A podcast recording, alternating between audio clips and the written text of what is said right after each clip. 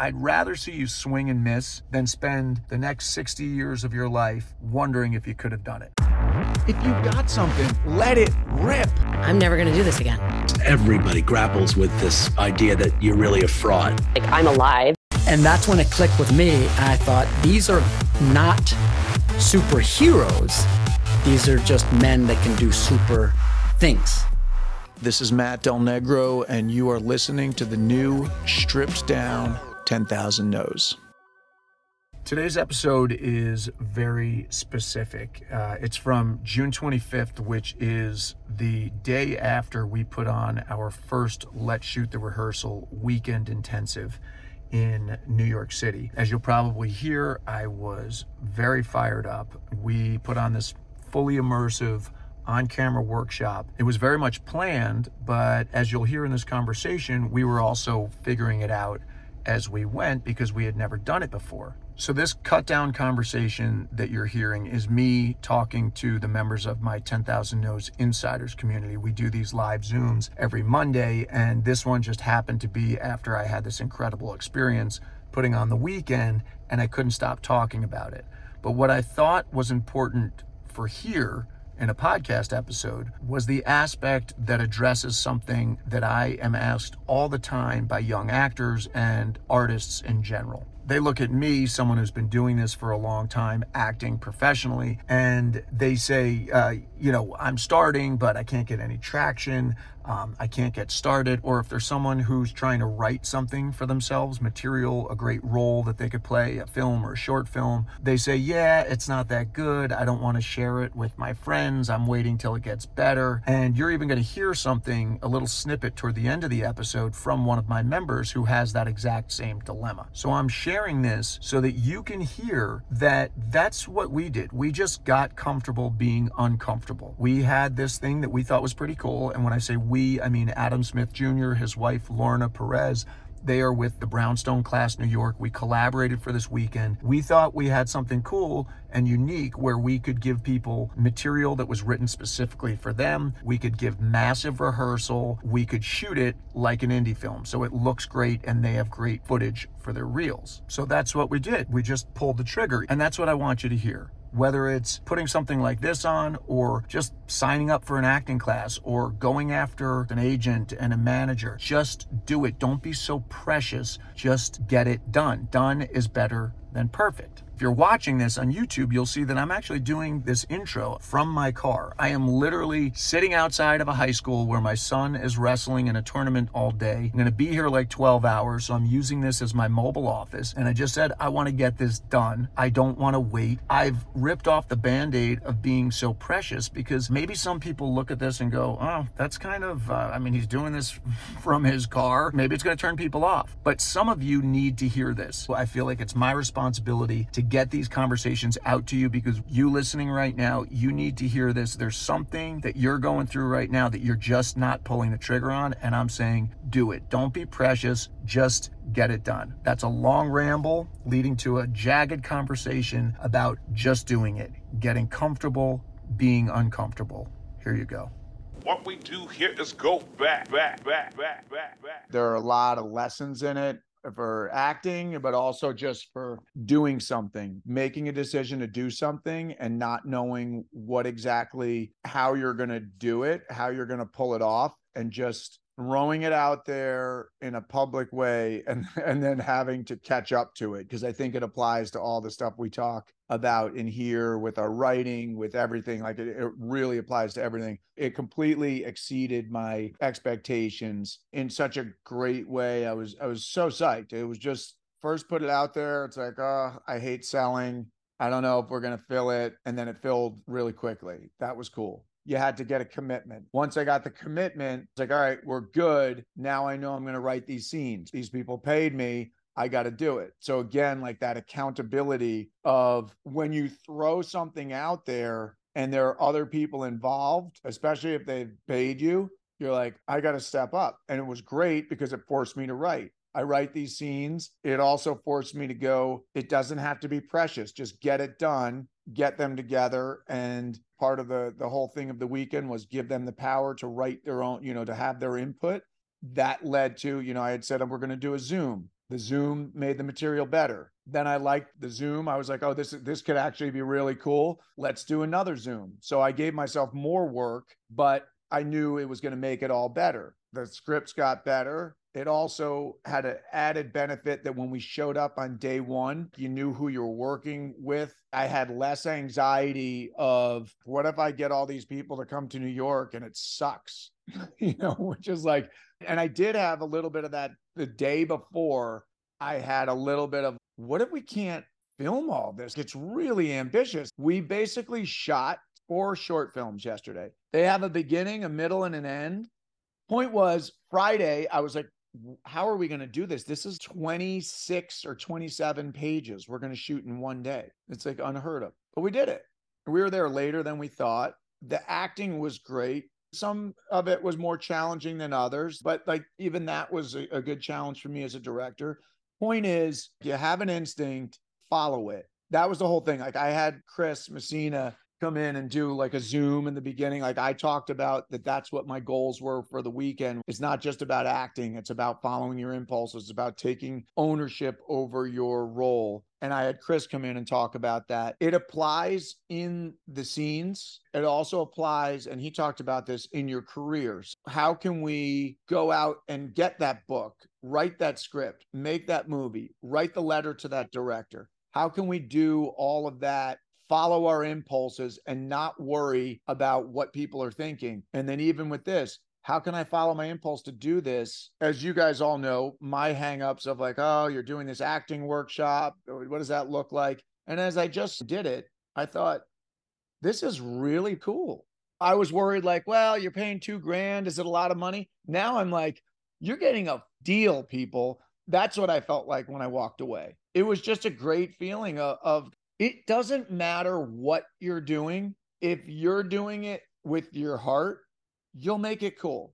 It won't be cheesy. I actually felt at the end of day one, when we did this like social event on the rooftop at the hotel, this was awesome. And we didn't even get to the allegedly like the what the whole thing was about, which was giving people a real shoot day and getting them footage and stuff. And I already felt on day one, like people were psyched and I was psyched with what happened on day one. And then day two came. It'll take a while for my partner in this to edit it. I'm thank God I'm thank God I'm not editing. We shot all day yesterday. It's kind of cool for any level. In a way, it doesn't matter what your experience is because you bring to it, whatever you bring to it is what you get.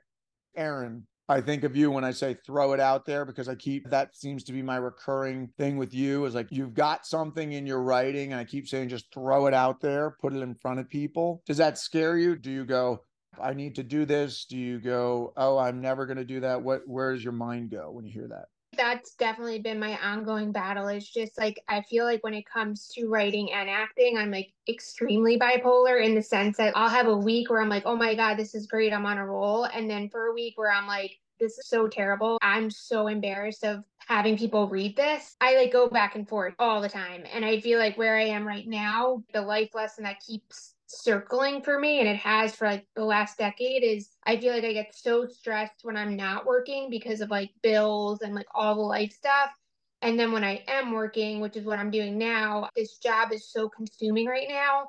And it's like, okay, great. I feel like I've like tidied up all my, like the money I blew through, saving up money, all this stuff. Like I've really made strides with that. And I don't owe any money and I caught up on all my credit cards. But now I'm like, I haven't done anything with acting and writing. And I feel like this is the carousel that I've been on since two thousand eleven. It's acting for two years. And then I'm like, you know what? I need to get a job. And then I'll do a job for two years. And then I went to like L A for two years. Now I'm back in New York for like six years. I haven't done anything. And I think when that happens, I start getting like really upset because I'm like, this seems like a stupid cycle to be on. I need to put something out there. Even if you guys are like, go back to the drawing board. I'm like, cause it's giving me such angst that I haven't. I feel like I'm just in a place where I'm like, okay, I'm working. And like my left side of my brain is feeling good. Like, okay, you're ticking all your boxes, but my right side is like, what are you doing? You're so, you haven't done anything creatively. So. Right. Well, okay. Well, look, first of all, thanks for your transparency, and I'll give you transparency back. That thing you're talking about, I have a family and I work, I've worked a lot. I feel stressed financially, and I'm not the only one. I talk to people that work. I look at them and I think like, oh, they've worked more than me. They're in it. when I put that post out on Instagram a couple months ago about I want to put a post from being in the Valley because it's easy to talk on an interview when you're working. It's e it's easy to, to talk to talk. It's not easy when you've been auditioning for months and you got nothing. You know, you're blowing through money. And I put that out, was hesitant to do so. And the response, the response was amazing. One guy that I know that was literally nominated for an Independent Spirit Award right when I put that out. And he called me and he's like, I haven't been on a set in a year. I'm paying to go do press for this Independent Spirit Award because I know that it will be good, but I'm paying basically to do it.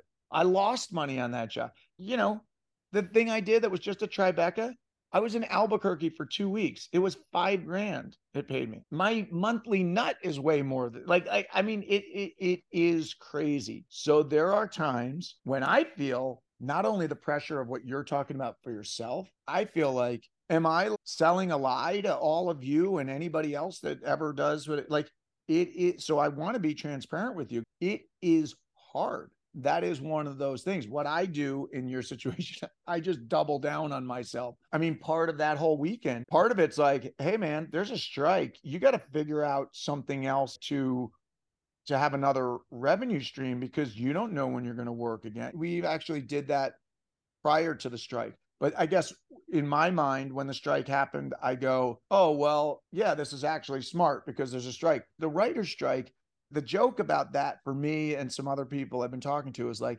oh, it's a strike. Oh my God, we might not work. Guess what? There wasn't a strike and I didn't work for seven and a half months. That was with opportunities. That was with. So it is batshit crazy, Aaron. You're not crazy to think that. You do have to take care of that stuff because you are living in the real world. Maybe the thing with your dilemma, which is which is all of our dilemma, is maybe you should cut off one side of you and see how it is. If you get really quiet and get honest with yourself, does it feel like more of a should? I should be writing. I should be doing that. Because if it is, then maybe don't let it plague you. Buy in and live your life and, and have money for your bills and go and travel and do all that stuff and go, do I even miss it? Or the other way, you know what? Screw the traditional thing. I'm going to live for really cheap somewhere. I'm just going to do this. This is all I'm going to do. I'm not going to worry about the expectations of what I should be at this part in my life or any of that. I don't know the answer. I feel like I, I have that same dilemma. And in a way, I have higher stakes than any of you because I have a family that's like needs me to eat. And I think ironically, what I find, and I, maybe what we're talking about right now of pulling the trigger and going, I spend so much time holding myself back. And whenever I just unleash and send myself in a direction, it works because I have no, there's no backup plan. In a, like there was no backup plan with this thing this weekend. I had to get it done. People paid me. I had to get it done.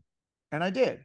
And that was the same thing with the podcast. Hem and haw, hem and haw, do it. I think for all of us, we really got to get quiet and ask ourselves, what do we really want? And only we know. And when the answer comes back, then we've got to do whatever that is. And when there's two opposing things, then we've got to ask, like, which one, what's the priority? How do you meld what you need to do and what you want to do so that they're the same thing? So you're doing them both at the same time. Write about the temp job, write about your sister's wedding, be a reporter in your own life. And I think what it does, it that would be more efficient for you because then everything you're doing now is research. All right, folks, that is it. By the way, that piece of advice I was giving at the end, I have coached people and I like to call that the Billy Joel Piano Man exercise. Basically what it is, is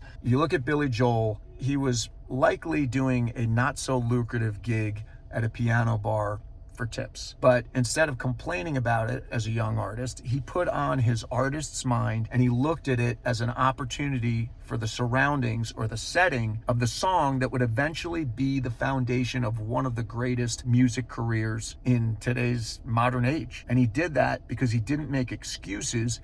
He saw an opportunity. Speaking of opportunities, if you dug what you heard about the Let's Shoot the Rehearsal weekend that we've been talking about, you're in luck. We're going to be doing another one February seventeenth and eighteenth in New York City. If you're interested, email info at ten thousand nos dot com. We'll send you a welcome packet. We'll send you the intake questionnaire, which asks you some questions so that we can get really specific and dialed in with the material that we write for you and your scene partner. We cast it, so we're going to put you with someone that we think is right. We shoot it in this beautiful lounge space. That's something that we learned, as I said, we learned as we were going. That first weekend that we're talking about in this conversation, we wrote scenes that were too long. It was like short films. And we learned from there, we don't need as long a material, we need to go deeper in the material, better for the actors, better for everybody. We also had built a cool set at the Brownstone class for that weekend, but since then we've partnered with the Noah rooftop space, which has a rooftop and a bar lounge at our hotel partner, the H G U New York in Midtown. So we shoot it there, it looks stunning, it really looks awesome. So if you're interested, check it out, stop making excuses. I don't care if it's the Let's Shoot the Rehearsal or it's just some acting class that you wanted to take somewhere or some endeavor that you're considering jumping into. I say just jump. I'd rather see you swing and miss than spend the next sixty years of your life